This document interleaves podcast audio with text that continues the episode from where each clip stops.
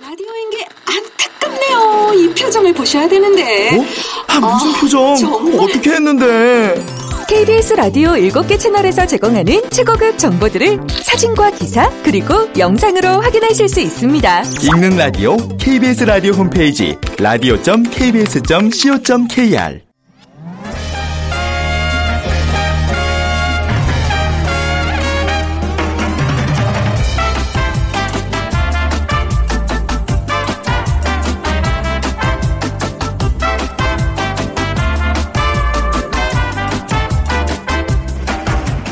안녕하세요. 빅데이터로 보는 세상 아나운서 최현정입니다. 요즘 초등학생들에게 뭐 먹고 싶니?라고 물으면 고민할 필요도 없이 치킨이요 하고 순식간에 답하지 않나요? 뭐 그리고 돈가스, 피자 순으로 이렇게 좋아하는 음식들을 나열하지 않을까 싶은데요. 자, 그럼 3, 40대 직장인들에게 오늘 저녁 회식 메뉴는 뭐가 좋은가요? 하면 치맥이라고 단숨에 메뉴를 선택을 합니다.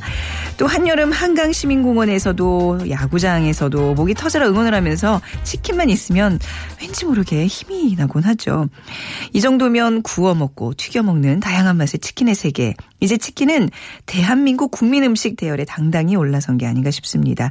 자, 최근에는 우리 국민의 소비 트렌드 척도로까지 활용되고 있다는데요. 잠시 후 세상의 모든 빅데이터 시간에 치킨이라는 키워드로 집중 분석 해 드리겠습니다. 자, 여러분은 어떤 취미가 있으신가요? 최근에 취미 생활의 그 형태가 좀 다양해지면서 한 분야에 대해 깊이 파고 드는 그 능력자들이 좀 늘어나고 있습니다. 그 의미도 점점 확대되고 있다고 하는데요. 자, 빅데이터가 알려주는 2030 핫트렌드 시간에 능력자라는 키워드 분석해 드리겠습니다. 먼저 오늘 빅퀴즈 드리면요. 어, 직장인들의 애환이 담긴 신조어입니다. 아, 이 얘기 뭐 퀴즈로 드리지만 마음이 굉장히 아프네요. 저도 얼마 전에 경험했던 일이라 월급이 통장에 들어오자마자 순식간에 카드값 등으로 빠져나가는 상황. 예, 빗대어 표현한 말입니다. 우리가 인터넷 사이트에 접속할 때 로그 이렇게 하는 것에 접목시켜 표현하고 있는데요. 자, 1번 돌려막기, 2번 월급 로그인, 월급 로그아웃, 3번 순간이동, 3번 땡처리. 네, 방송 들으시면서 정답 과 함께 또 여러분들 이거와 관련해서 의견들 많으실 것 같네요. 자, 오늘 당첨되신 분께는 3만 원 상당의 문화상품권 드립니다. 휴대전화 문자 메시지 지역 번호 없이 샵 9730으로 보내주세요. 자, 짧은 글은 50원, 긴 글은 100원의 정보 이용료가 부과됩니다.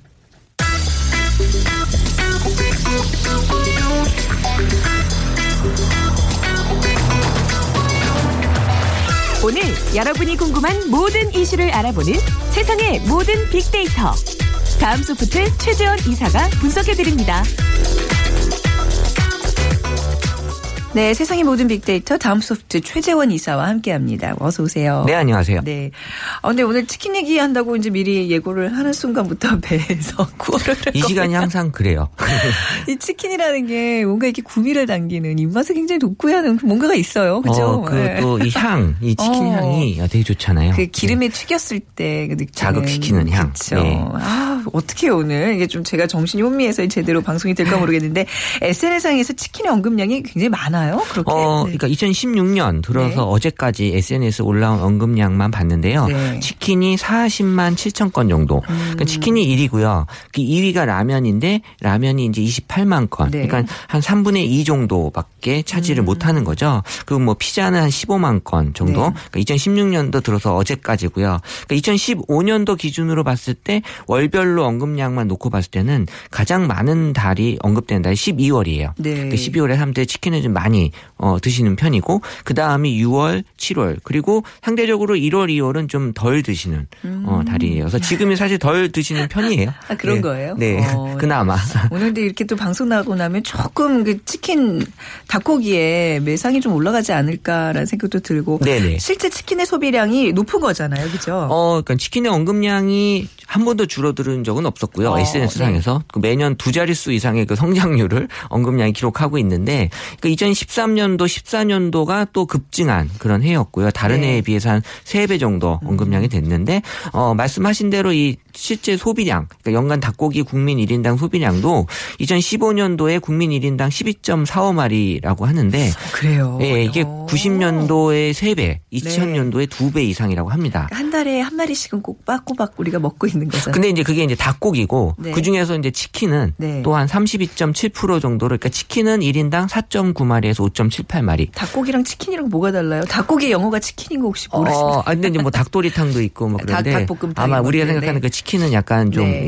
예, 우리가 생각하는 그 치킨 맞고요. 네, 그러니까 이제 어떤 치킨 전문점에서 이렇게 튀겨 나온 맞아요. 양념이냐 아니냐 뭐 이런 거 구분하는 그거잖아요. 예. 그전에. 그리고 우리나라가 사실 뭐 그렇게 닭고기 소비량이 네. 그렇게 다른 나라에 비해서 많은 편은 아니에요. 그러니까 음. 어 우리나라보다 이가 인구가 많은 나라들이 많기 때문에 네. 일본이 우리나라 2.5배, 또 미국이 미국이 제일 많은 나라인데 3.5배. 네. 어 그래서 이 닭고기에서 닭은 정말 음식에서의 정말 익숙한 재료로 전 세계에서 많이 어 소비되고 있는 그런 음식 재료고 어 치킨은 그래서 우리 일상이거든요. 그래서 치킨보다 언급량이 많으면 열풍으로 정의를 할 수 있을 어. 정도로 없어요 거의. 그러니까 네. 치킨보다 은근 언급량이 많은 게 많지 않은 거고 그렇군요. 우- 우리 작년에 그 북한의 그 도발 사태 때 이 한반도를 좀 기도하자는 차원에서 전 세계에서 이 Pray for Korea라는 그 해시태그를 많이 보내줬는데 그랬죠? 예, 한국에서는 거기에 대한 답으로 어, We are fine, thank you라고 네. 하는 해시태그와 함께 치킨 먹는 사진을 어,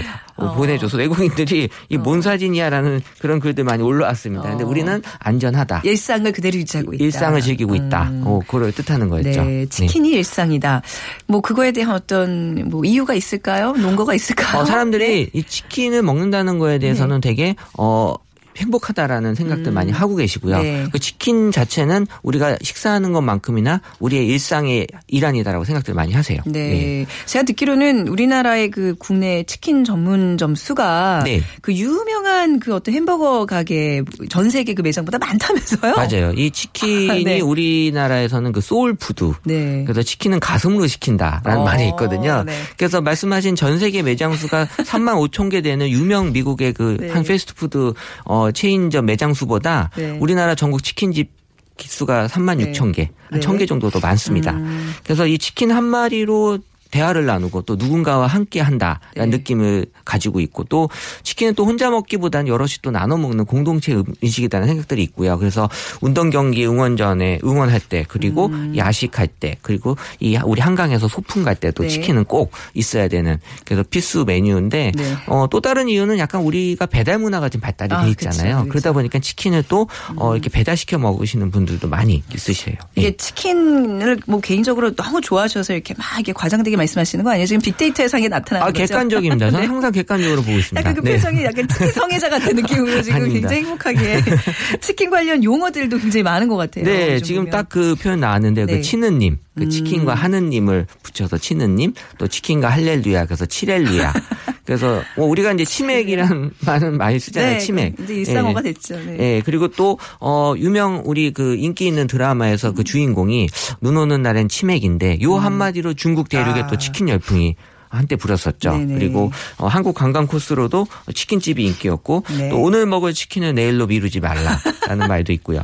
그 대한민국을 그래서 이제 치킨 공화국이다라고도 많이들 표현하고요. 또 1인 1닭 그래서 혼자 다 먹어도 맛있는 치킨. 어, 정말 어, 한 마리 시켜서 혼자 드시는 분들도 꽤 있으신 아, 것뭐 같아요. 가능하죠, 충분히. 네. 뭐닭 얼마나 한다고요, 네. 그렇죠. 네.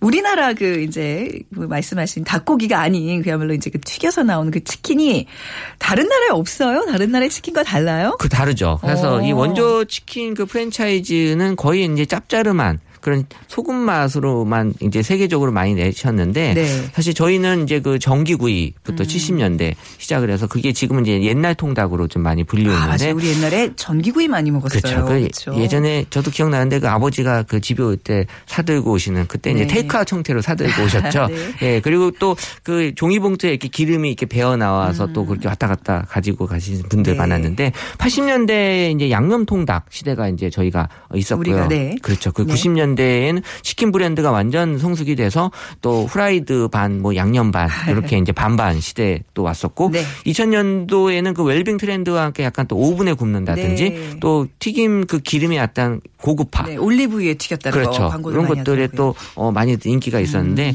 2010년 이후에 그 치킨의 그 다양화가 더 많이 세분화됐고요. 그래서 2012년도부터는 약간 새로운 메뉴들이 음. 인기몰이를 시작했는데 우리나라의 또 독특한 문화 중에 하나는 그 치킨 무절임. 아 그래요. 그거랑 같이 먹어야 이 궁합이 좀 맞기는 해요. 네, 다른 나라에는 없고 치킨 무라고 일명 어, 얘기하는데 그. 초, 초산에 이제 물을 절여서 네. 어, 만든. 그래서 어 정말 일본 사람들이 상당히 좋아한대요 이거를. 어, 의외로. 예. 네. 그래서 어, 치킨과 곁들여 먹는 음식도 또 있는. 어 그리고 또 작년에는 또 치즈하고 또 이렇게 곁들이는 그런 음. 것들을 또 많은 인기를 얻었는데 어 영어로 또 한국식 치킨을 검색하는 또 해외에서의 검색어로도 많이 올라오고 있어서 이 한국식 양념 치킨에 대한 관심, 네. 그 레시피 에 대한 어떤 관심들이 많이 높아져 있었고 또 이 코리안 바베큐라고 해서 비비큐라고 하는 게 우리나라의 그 삼겹살로 또 많이 해외에서는 네. 삼겹살, 예, 네. 관심들이 높게 있습니다. 음. 그리고 또 홍콩 분들은 또 한국 관광 코스로 꼭 치킨 캠프를 견학하신다고 해요. 치킨 캠프가 있어요? 네, 그래서 어, 이 SNS 관련돼서는 그 치킨의 그 외국인에 대한 관심 네. 정말로 높아져 있고요. 그리고 또 우리 핫플레이스들 명동 가로수길 여기에 다 치킨집이 이색 치킨집들 많이들 또 있고 아. 어, 이 소비자들의 선택을 받기 위해서 이 치킨의 변신이 계속해서 되고 있는데 네.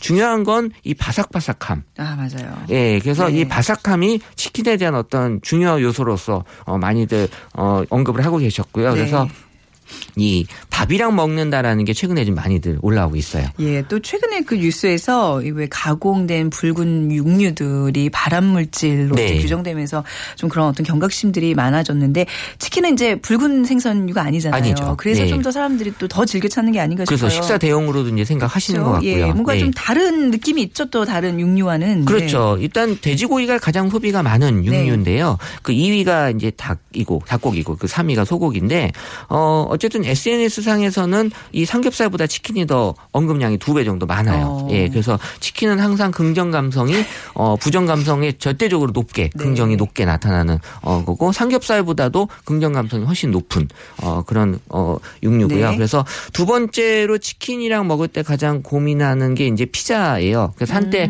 또 이제 그 치맥이라고 해서 음. 네. 치킨과 피자가 또 유행했었는데 어 그래서 피자도 어, 치킨하고 좀 관련성이 높은 그런 음식 메뉴 중에 하나로 올라왔습니다. 네. 치킨을 먹는 날은 좀 특별한 날일까요? 어때요? 어, 네. 제가 시계열 분석을 좀 했는데요. 네. 치킨이 가장 생각나는 그 시간은 어, 밤 11시. 아, 맞아요. 이거는 무조건 밤에 먹어야 좀 네. 제맛이에요. 식사는 아니에요, 분명히. 네. 그죠? 그리고 요일만으로 보면 이제 금요일. 음, 금요일. 치킨과 함께. 네. 그래서 이제 치킨의 인기가 여기서도 이제 검증이 됐었던 것 네. 같고, 어, 2014년도부터 치킨을 이제 집에서 즐기려는 네. 그 집순이 집돌이라는 표현들이 계속 올라오는데, 네. 그러니까 치킨 관련된 인물로 이제 집순이가 어, 많이들 올라왔습니다. 2014년도에. 네. 그래서 요새는 이제 치킨이 한 끼 식사로서 충분하다. 그리고 네. 또 집에서도 맥주와 함께 즐긴다. 그래서 이, 이 맥주보다 요새는 또 이제 치킨을 밥으로서 네. 어, 집에서 이제 즐기시는 분들이 많다 보니까 어, 이제 치맥, 치밥.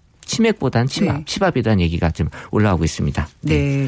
자, 오늘 이렇게 치킨에 관한 우리 전반적인 어떤 우리 국민들의 인식을 봤는데 우리가 이제 앞으로 치킨 지수에 대한 얘기를 좀 해볼 거예요. 이사님. 네.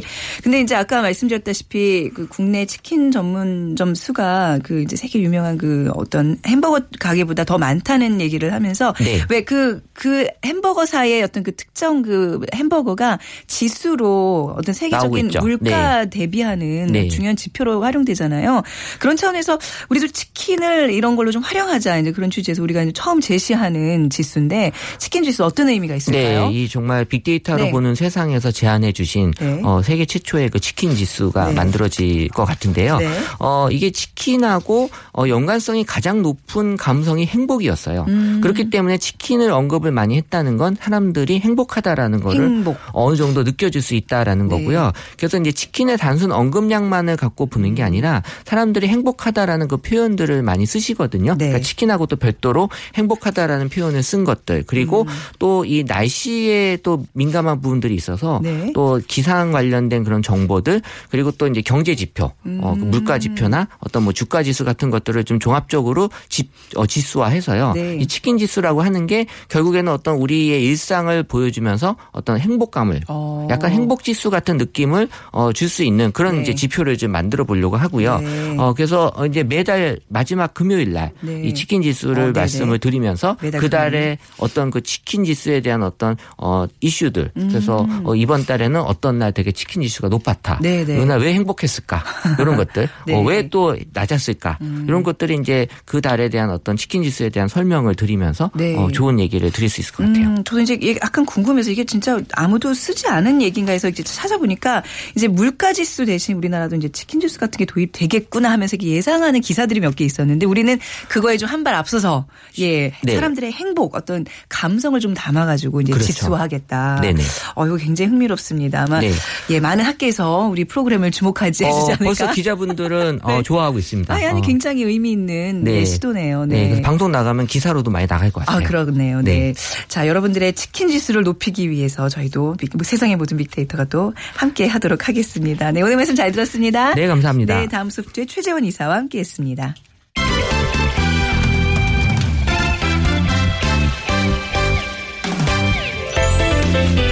빅데이터가 알려주는 2030 핫 트렌드. 빅커뮤니케이션 전민기 팀장이 분석해드립니다. 네, 빅커뮤니케이션 전민기 팀장과 함께 했습니다. 안녕하세요. 안녕하세요. 네. 자, 오늘 빅퀴즈 먼저 부탁드릴게요. 네, 이 직장인들이라면 충분히 공감할 신조어입니다. 월급이 통장에 들어오자마자 순식간에 카드값 등으로 빠져나가는 상황을 빗대어 표현한 말인데 네. 우리가 인터넷 사이트에 뭐 로그 로그 하는 것에 네. 접목시켜서 표현하고 있습니다. 1번 돌려막기, 2번 월급 로그인, 월급 로그아웃, 3번 순간이동, 4번 땡처리. 네. 근데 돌려막기, 순간이동 다 같은 맥락이 아닐까 싶어요. 그러게. 그러니까 우리가 흔히 왜 뭐 육수 이렇게 좀 밍밍한 육수를 맛볼 때 소가 잠깐 몸 담고 갔다 뭐 이런 표현 쓰는데 네. 진짜 통장을 잠시 스치고 가는 그 남 얘기 같지 않습니다. 월급에 대한 예 얘기입니다. 1번 돌려막기, 2번 월급 로그인, 월급 로그아웃, 3번 순간 이동, 4번 땡처리 중에 고르셔서 휴대전화 문자 메시지 지역 번호 없이 샵 9730으로 보내주세요. 짧은 글은 50원, 긴 글은 100원의 정보 이용료가 부과됩니다. 자, 오늘 키워드는요, 능력자들이에요. 저희가 사실 말을 능력자들이라고 이제 순화해서 표현했는데, 어, 많이들 쓰고 있는 그 덕후라는 단어에 대한 분석입니다. 네네. 근데 이거 덕후가 좀 일본 식 표현이기 때문에 제가 이제 능력자라고 좀 써보도록 하겠습니다. 그러니까 하죠. 정확하게 이제 덕후, 능력자는 어떤 의미인가요? 그러니까 이 능력자는 1980년대 일본에서 생긴 말입니다. 네. 그래서 우리나라에서도 지금 뭐 여러 가지 단어로 변형돼서 쓰이고 있는데 네. 좋아하는 대상을 파고든다라는 뭐 이런 신조어까지 생겼 정도니까 지금 요즘 굉장히 핫 이슈입니다. 음. 네. 그러니까 이 단어와 연관된 말에는 사회에 적응하지 못하고 한 가지만 몰두한다라는 부정적인 뉘앙스가 사실 굉장히 많았었거든요. 아, 사회 적응 못한다는 의미가 네. 있군요. 네네. 네, 뭐 격렬과 우려의 시선을 피해서 자신을 드러내지 않았던 네. 음. 이 능력자들이 최근 주목받고 있죠. 그래서 대중문화 여러 영역에서 뭐 학위 없는 전문가 네. 이런 사람들을 지금 어. 찾아내려고 하고 있는데 네네. 드라마, 예능, 만화, 1인 방송 등을 통해서 지금 능력자들이 다양하고 긍정적으로 최근에 조명이 되고 있습니다. 음. 네. 이 사람들이 지금 어떤 소비 시장에서도 굉장히 매력적인 가치 소비자로 음. 떠오르고 있거든요. 뭐 불황에도 불구하고 능력자를 타깃으로 한 시장은 계속 성장하고 있고요. 업계에서도 사실 영향력 있는 소비자들인 이 능력자들 마음 사로잡기 위해서 네. 음. 뭐 고객 초청 이벤트라든지 제품 리뷰 이런 것들 네. 다양한 활동을 하고 있습니다. 그래서 오늘은 이런 능력자 소위 덕후라고 불리는 이 문화에 대해서 좀 알아볼까 합니다. 네, 그러니까 매력 있는 가치 소비자라 그러셨어요. 그만큼 네. 이제 여기 주목할 필요가 있다는 얘기인데 SNS상에서의 그 언급량이 굉장히 많이 어, 증가했다면서요. 엄청납니다. 지난해 1년 네. 동안 이 능력자 관련 키워드에 대한 social buzz량을 분석해 봤더니 네. 총 buzz량이 746만 9천여 건이에요. 그래서 음. 분석 기간 내내 굉장히 버즈량이 증가한다는 걸 알 수 있었고 네.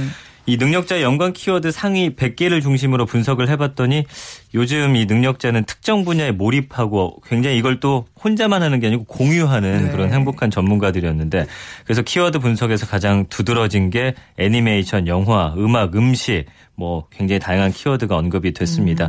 또 행복, 인생, 사랑 이런 긍정적인 가치에 대한 키워드가 두드러졌는데 확실히 예전보다 이 인식이 긍정적으로 변하면서 본인이 능력자라는 걸 이제 더 이상 감추지 않고 당당하게 네. 밝히고 있는 거죠. 네. 네, 이 덕후란 단어 이제 우리가 능력자라고 표현하는 이 단어의 버즈량이 늘어 근데 사실 저희가 이제 빅데이터로 보는 세상에서 아주 심심찮게 나오는 게 버즈란 단어인데요. 네. 그 저기 전문가시잖아요. 네네. 버즈라는 게 정확하게 그러니까 뭐 뭐예요? SNS라든지 네. 이런 어 인터넷상에서 언급되는 양입니다. 언급량이라고 총, 그렇죠. 총. 버즈량이라고 네. 저희가 이야기를 하죠. 네.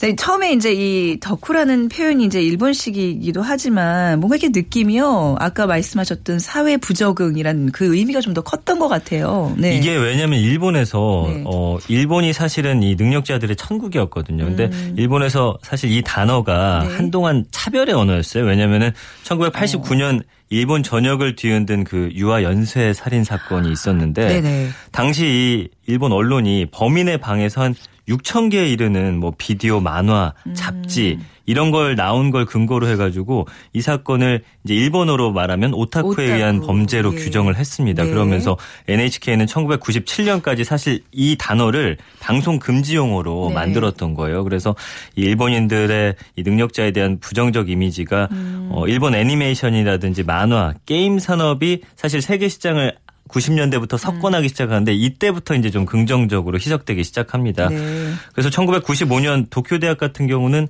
이 학과가 있어요. 오타쿠학이라고 해가지고 어? 네 개설을 했고 어. 문화이론가 이 아지마 히로키는 2001년에 이거 포스터 모던이라는 이론적 프레임으로 분석해고서 이 네. 학문적 연구 대상으로 이제 끌어올리면서 음. 이 굉장히 일본에서도 굉장한 부정적인 단어에서 좀 긍정적으로 좀 돌아선 계기가 됐습니다. 네, 이 오타쿠란 말을 NHK에서도 이제 방송 금지어로 사용했을 만큼 부정적인 의미가 있었고 네. 이걸 또 이제 덕후 우리 말로 이제 능력자라고 이걸 또 순화하니까 이게 좀 어감은 많이 달라지는 것 같아요. 음. 그렇긴 해요. 예, 네. 음. 여기에 대한 고민이 있는 게 이제 국립국어원에서도 이걸 어떻게 순화할 것인지 지금 고민 중이라 그랬는데 저희는 이제 아무튼 이게 또 일본식 표현이기 때문에 조금 순화해서 능력자라고 표현을 네네. 하겠습니다.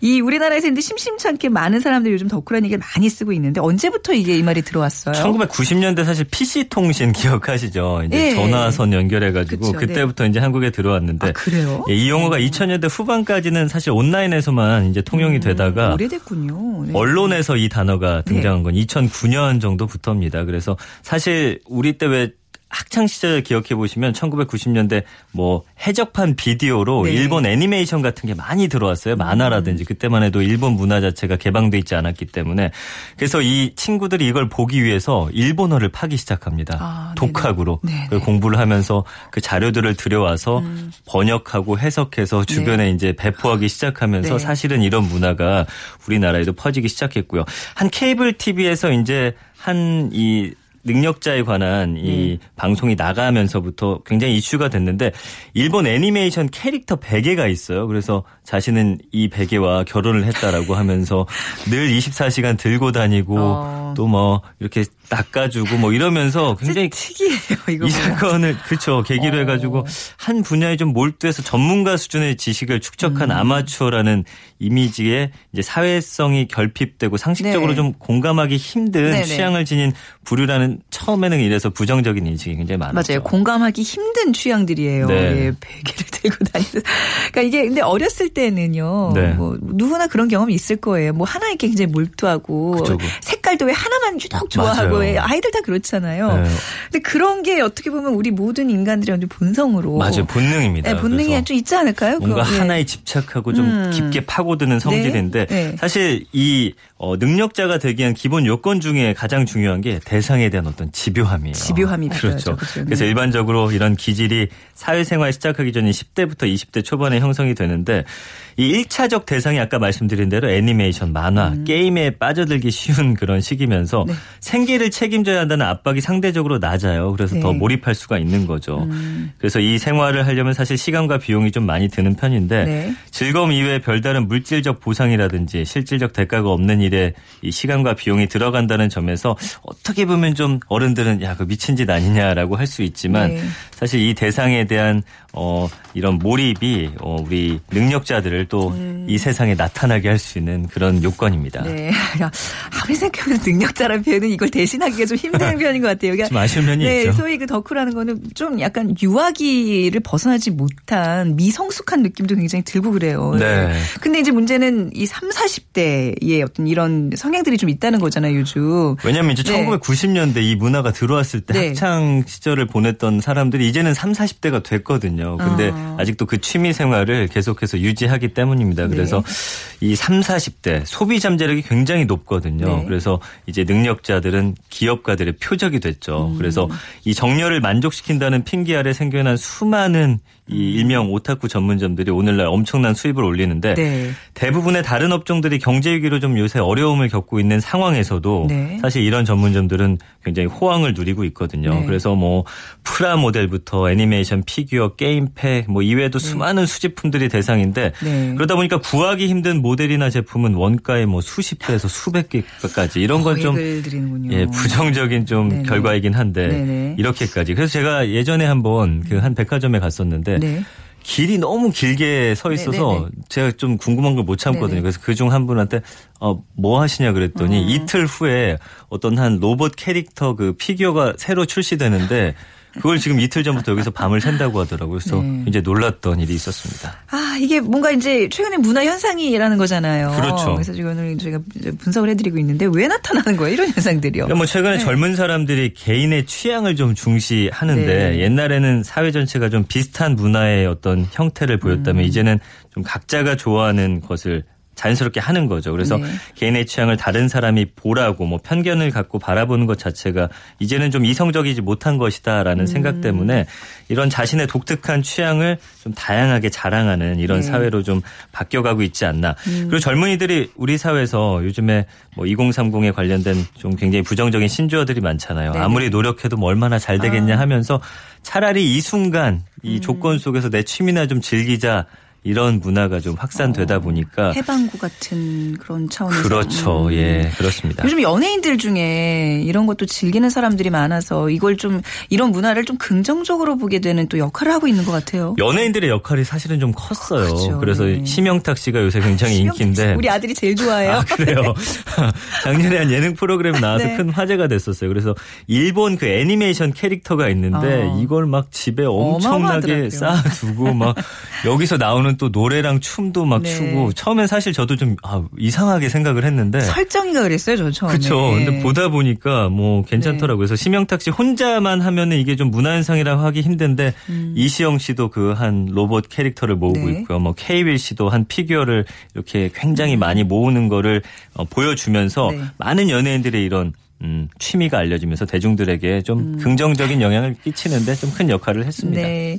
이거와 관련돼서 요즘 또 신조어들이 굉장히 많이 생겨나고 있다면서요. 이거가 그래서 입덕이란 단어가 있어요. 들립자를 써서 네. 이런 소위 덕후의 길로 입문한다는 어, 뜻인데 네. 반대로 또 덕후 생활을 끝낸다는 탈덕도 있는데 입덕 탈덕. 예.